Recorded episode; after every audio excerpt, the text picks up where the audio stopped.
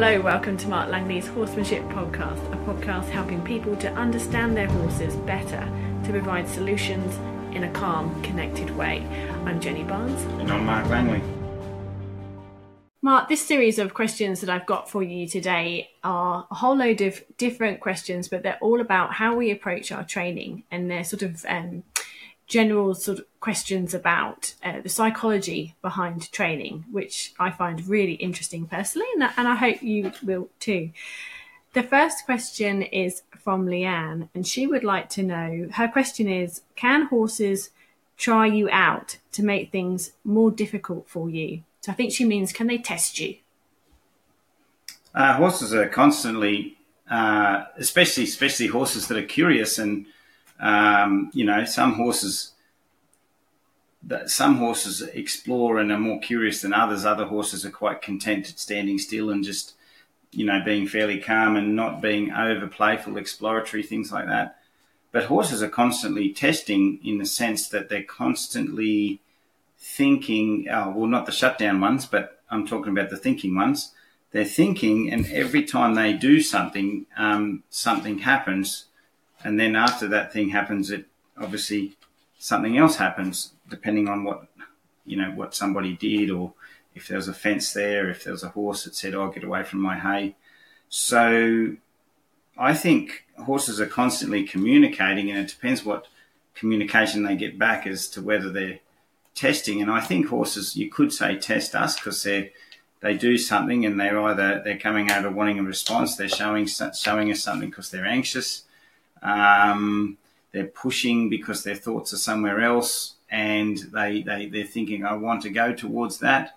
Depending on the answer we give them, is depending on if they keep testing it or not. So, but I don't think horses deliberately go, I'm going to deliberately find a way out of everything because I want to. I don't, you know, I think they they work in the moment in the sense of my friends are over there and I want to be over there because I feel safe or feel better over there. I don't want to be here. So they, they test the boundaries to find out whether they can go over there. So yes, they're testing because there's a reason for them to want to be somewhere else. Um, so yeah, a good horse is constantly searching and testing all the time, and a good uh, operator is clear with intention and boundaries. So the horse ends up following the feel of the person's idea opposed to constantly testing the boundaries. So an example would be is a horse pacing up and down a fence or try, walking up and down a fence, finding little twiddly bits of grass here and there.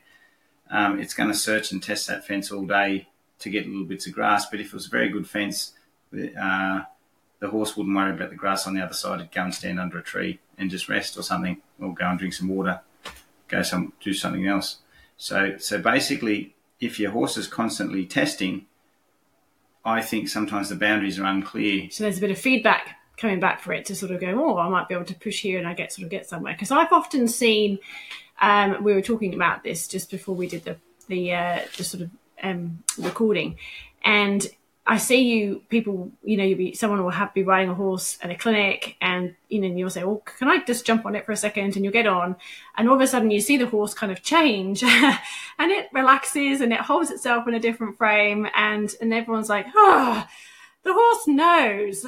Can you just explain what's happening in those scenarios? You know, is it you? Do they go, "Oh, I can't. There's no point me even no. trying with this guy."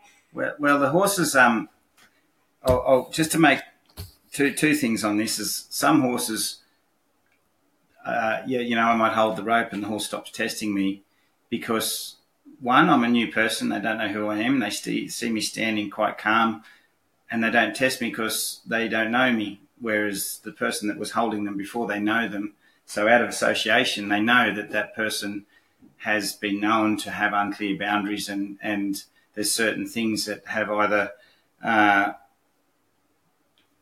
you know, been rewarded or been vague, so they're still testing. But with a new person, there's an element of caution. So purely by a new person holding the ropes, looking very calm and strong, that person, that horse won't test because um, because of the caution that horse has, and caution is a very good thing in horses. So the caution that horse has with that new person makes them a bit more observant, and they start to recognise that this person is strong and they have a strong intention and maybe they won't test certain things. So when I get on a horse, it's not like that. I get on the horse and the horse goes, "Oh, here's a new person. I'm going to be obedient because they're different." They just present some thought to me, and I I um, pick up a feel in a certain way that is different, and they recognise what's available and what's unavailable. So very quickly they will soften. Whereas um, what I try and say to people is like a Dorper sheep, they're the ones that rub their wool off, and they might, and, and they're, but they're known to make holes in fences or find holes in fences and then make bigger holes. Okay, so a Dorper sheep will, might be rubbing its wool off on the fence one day and feel a weak spot, and then go, oh, I might make a hole there, and they make a hole in the fence, and then they will get out into the next next pasture. So, um, same with horses. Horses will be constantly searching and testing for certain feedback, depending on the feedback is depending on what decision they make make next, uh, and also depending on how much caution they have next time uh, and things like that. So yes, horses. If we're getting tested all the time by our horses and they're not testing someone else, then there's obviously a lack of clarity in what we're providing to our horses that is causing them to hunt for holes a bit more. Mm. Or some horses are just communicating too, like they communicate uh, and some people, because of the way they hang around their horses, this is on another another sort of page, I suppose. Is I was talking to someone one day and I said, maybe don't pat your horse and groom it every time it does something right. And they said, why? I thought it was good for it to reward it. I said, yeah, but the horse doesn't know whether it's in a mutual grooming sort of relaxed relaxation frame of mind or a cautious kind of work frame of mind. So it's constantly bouncing between the two, and that's why it's getting narky and a bit angry because it kind of wants to be in that relaxed grooming side of things. And you're constantly asking it a question and then you're grooming it. So it's going between these two emotional sort of states. And I don't think it's healthy for the horse. I think it's either going to be sort of, you know, cautiously thinking a way through a situation or let's stand under a tree and have some mutual grooming and just groom each other. Right. So it's the classroom versus the break. Yeah. Scenario. Yeah. And, and, a lot of people use the, uh, their their break time type rewards, like food rewards in a classroom situation, can cause, if we're not careful, anxiety in horses and they're constantly.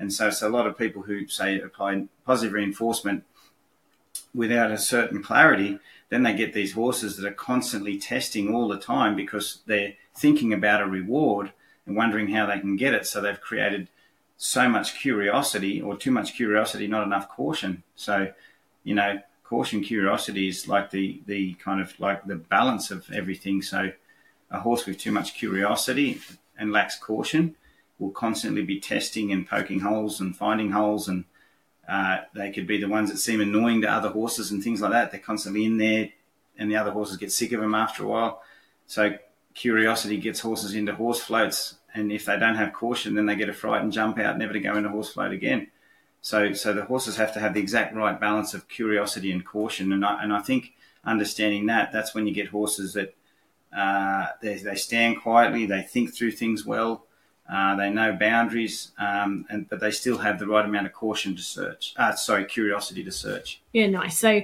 so when you're riding a horse, it's your clarity and it's your consistency that's really defining um, maybe that sort of accurate train of thought that makes them so so trainable when you're on their back that we all see. It's a pleasure to watch you ride. Um, so you mentioned in there about um, treats and positive, you know, sort of feedback that we can give.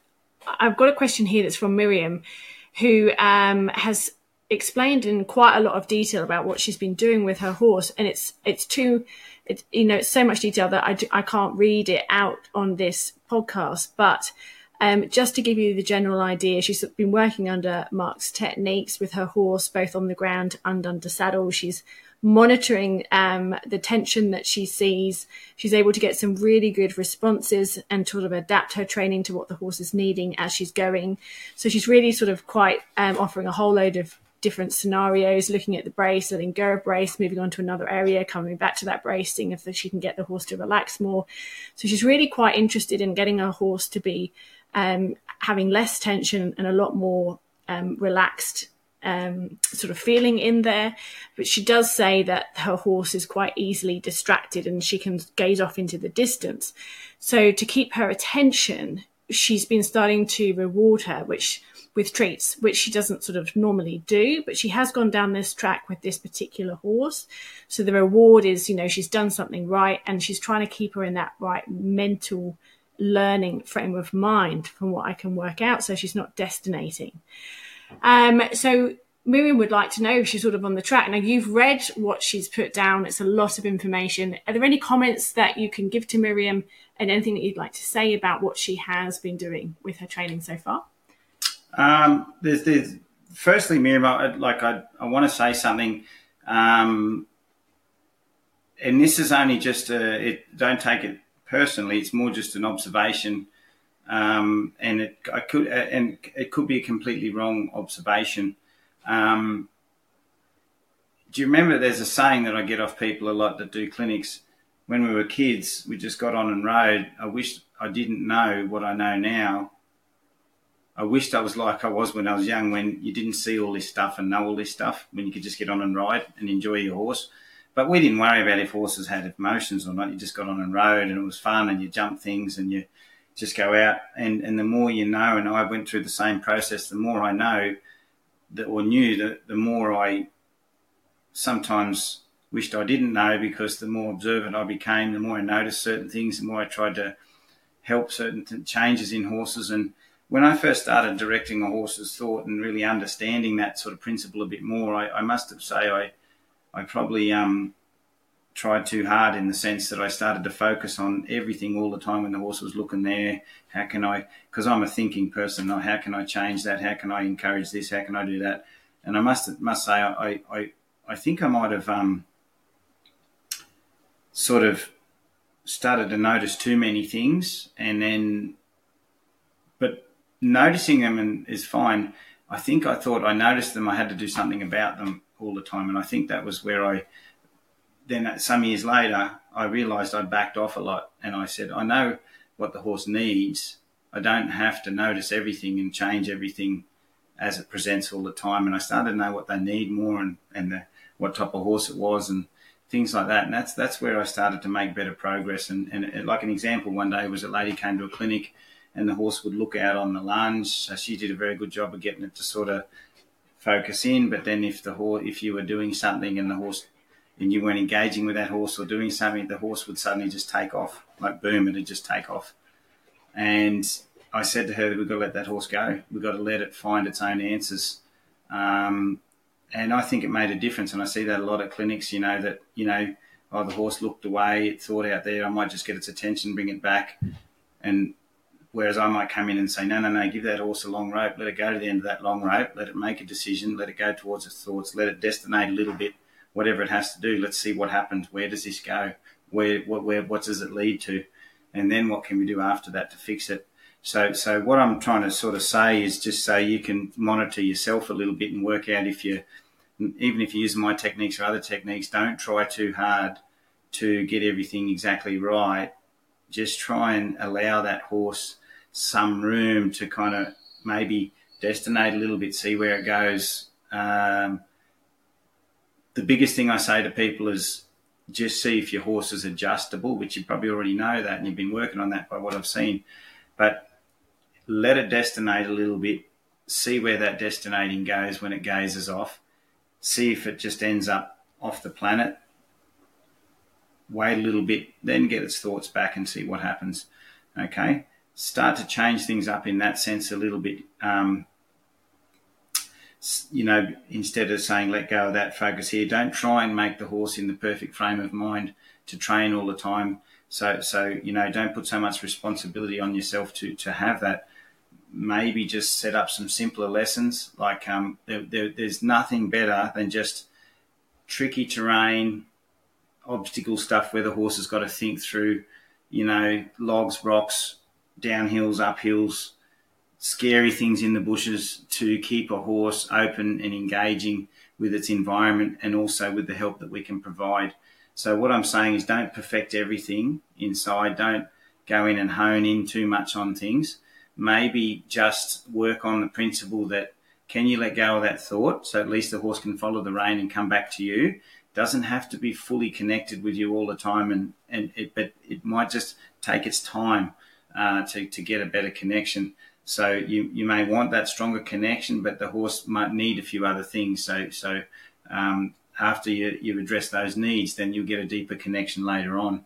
Um, so so don't um, and, and, and if you're starting to feel you need treats to keep the horse interested, it means your your mind is really thinking, I need to keep my horse really interested, and, and, and you're, you're starting to worry about it a bit. I would maybe just to keep your horse interested, uh, take it places. So instead of using treats, which um, I guess treats good things, but they, they, they develop curiosity, but unfortunately treats don't develop caution. So you want caution, curiosity. You want to keep the caution in the horse. So um, it sounds like she's a horse that needs, she is worried about things and certain things that are going on. So she's got a lot of caution. But um, I would I would tend to yeah, as I say, I would if you had somewhere you could just take her, even if you hand led her through the bush, let her step over logs and think through situations like that. If she gets a strong thought, let it go a little bit, see what happens. If if it looks like that strong thought turns into a snowball, then obviously you've got to step in and say, let that thought go you don't want her focus, you just want her awareness. So um, you get her to let go of a strong thought and then you just go on about your business. Don't worry about the next thing, just show her leadership. And that's the other thing I want to say is a lot of people that I see, even though using my methods and stuff like that, they get so thoughtful about everything their horse is doing, they lose their own leadership and they lose their own. Um, you still make decisions, but sometimes we can lose our uh, the horse's belief in how good of decisions we make. So what I say, what I say is, someone goes, if I'm walking along and a horse gets a strong thought, I won't even turn around and worry about it. I'll notice it.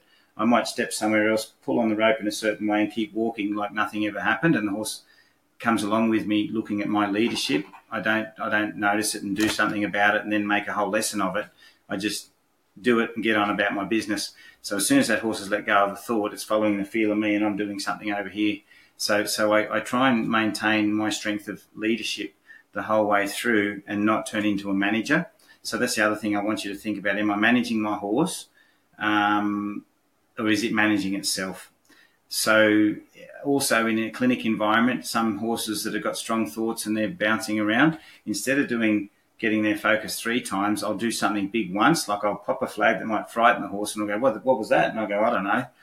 Something blew up and it goes, oh, crikey, I might have to pay a bit of attention. And then I spend the next half an hour with a horse that's present and attentive, but not hyper focused on me.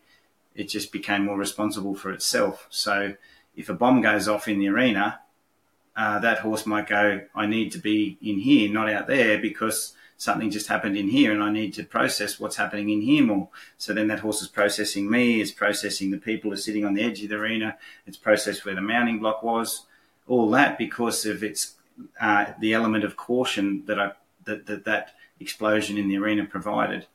So you know, there's things like that can help those horses start to become uh, better at managing themselves instead of us managing them. So yeah, it's a whole bunch of stuff. But in the, in the underlying note, I thought is maybe give some things that that get gives that horse a responsibility and caution. Some people just put a heap of poles in a pile or whatever, get them to walk over poles.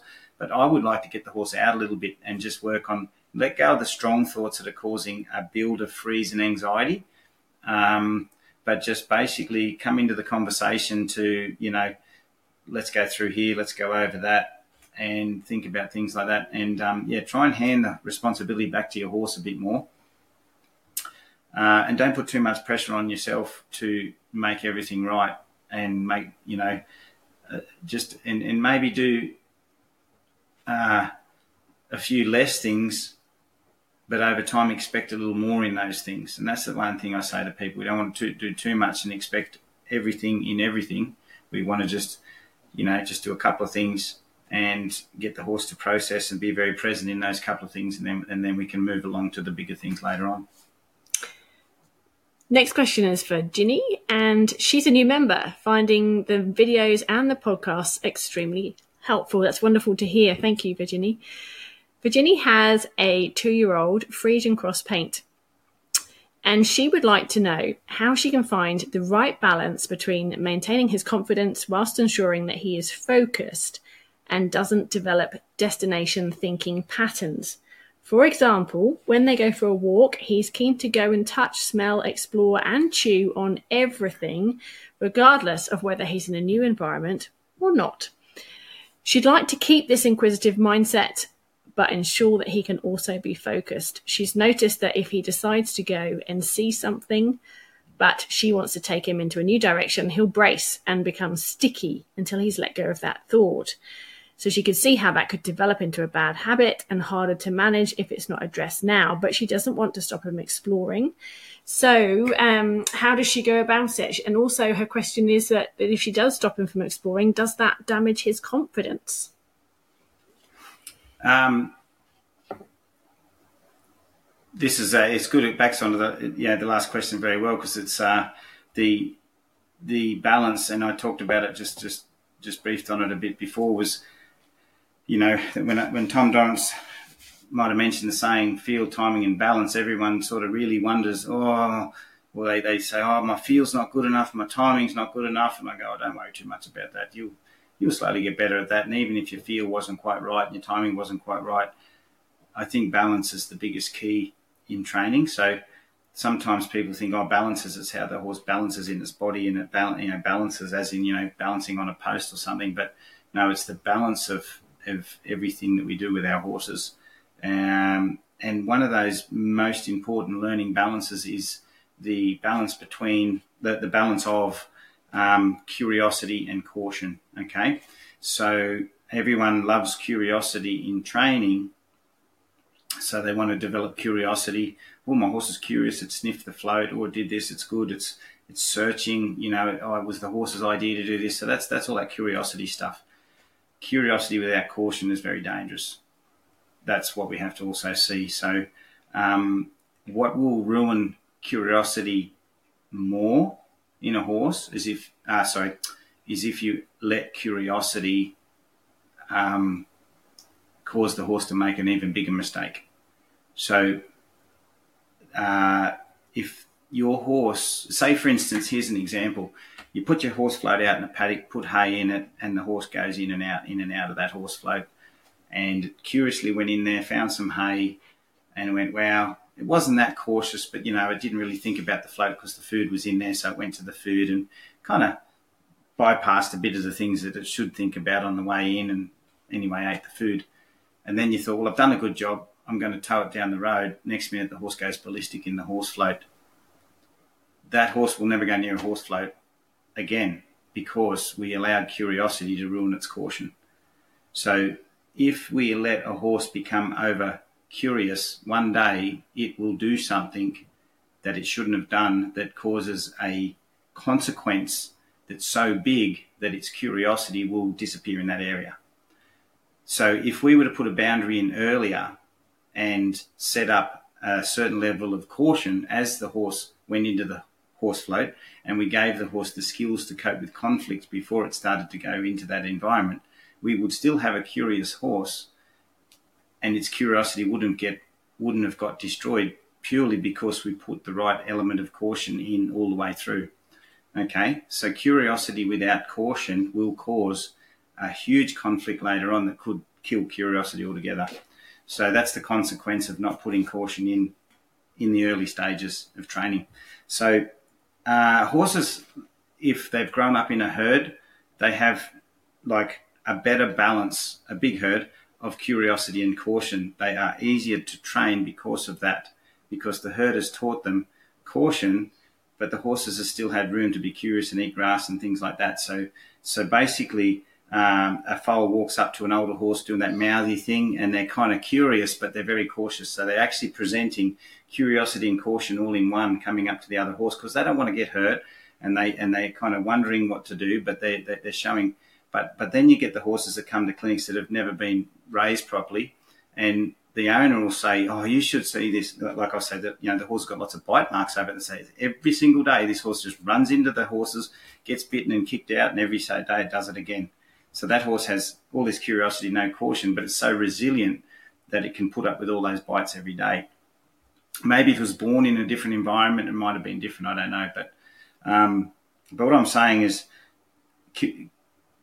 uh, caution won't kill curiosity. You've just got to put boundaries on certain things. So your horse needs boundaries because if it just lives through curiosity, the thoughts, as you're starting to already notice, become fixated and stronger. And if you just reward curiosity, you will you could end up training your horse into a gazer or, or a fixator that destinates. So what what curiosity ends up done if it's un, un, un um, unchanged is your horse will learn to go to things like so a lot of curious horses goes oh what's that over there? And they learn to stare at something over there and they go to it. Like it's a oh there's hay at that or there's you know what's in that hole? or what's over there? So they actually fixate on it and walk to it they don't actually process their environment as they walk to it so some some over curious horses get very good at targeting things and then when they get anxious as in if they haven't learnt to deal with anxiety properly in their training they're the ones that end up going out into an environment and they go oh, I've got tunnel vision. I've just got to get over to that gate and I'm going to block everything else out. So their curiosity has turned into um, targeting, and their targeting has turned into a way of um, blocking out the things they need to, to, to understand. So um, I think it's very important that you, you set up boundaries on the way whilst you're training your horse. And, and it could be um, you get a horse to go towards its thoughts, but you um, don't let it destinate on something that wants to go and play with all the time. You try and put a boundary in place to say, let go of that thought. Um, don't go to that object. And then you redirect it or something like that. You let it sniff things, you let it be present in its environment, but not always do whatever it wants to do. So you could say, let go of that thought, let's go over here. And then after going over here for a little bit, and the horse starts to get a strong thought that starts to fixate on a destination, then you say, let go of that thought once you come over here. Okay? Um, it's when you just micromanage them and control them and restrict them that you'll end up with a horse that stops searching. So you'll be fine, but um, yeah, caution is healthy, and I think caution is how horses stay safe. It's, and it's also a horse that has the right amount of caution remembers everything so much better just got a, a comment on it too because I just uh, want to understand in my mind that if she's doing something with this young horse, so you know, um, two years old, but obviously he's quite confident, I think, in himself. By the sounds of it, he's he's wanting to go and sniff at lots of things. But whatever they're doing together, presumably, if that is a learning situation, um, then that's this is an opportunity for her to also establish herself and how he sees her and how he responds to her. So um, if he's off sniffing things and it's just allowed to happen, but then it then you know he she asked something of him wouldn't it be more consistent if it was actually a learning you know this is what we're doing you're following the lead we're going to do this sort of exercise and no this is not a time for sniffing because it's learning. Yes. Is that also so so so um, you want a horse to sniff things and uh, absorb things but sometimes they only sniff the things that they're curious about which is oh what's that one over there and sometimes they'll go towards the positive things and just not be curious of the negative things. So some horses are very good at trying to understand what they're frightened of. Some horses are very good at just going to something that they like and not thinking about what they're frightened of. But even, you know, you let them explore, you let them sniff something, but if they get kind of playful and curious for too long, or you think that's starting to happen too often, then you say, let go of that thought, let's just come over here so that all you're trying to do is, is keep a bit of curiosity in them. But when you say let go of that, are they? Is it very easy for them to let go of that? That's all. So you can let them sniff and then say let go of that, uh, and make sure they do, and then do something else. And then sometimes before they go to the next thing, you might say let go of that. I've got another idea. Let's go over here.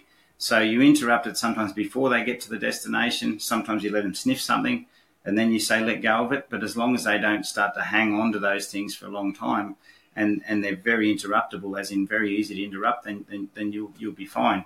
As long as you can interrupt them before and after whatever they were, they were thinking about. Okay, that's super. Thank you very much, Mark. I hope that helps um, all the questions that have come through, and um, we'll talk to you again soon. Thanks, Jenny. Thanks, everybody. Just imagine how much you could learn from Mark and his unique perception. He's been developing training that turns many of the standard horsemanship approaches on their heads for decades and to great benefit for all. Online training videos available now marklangley.com.au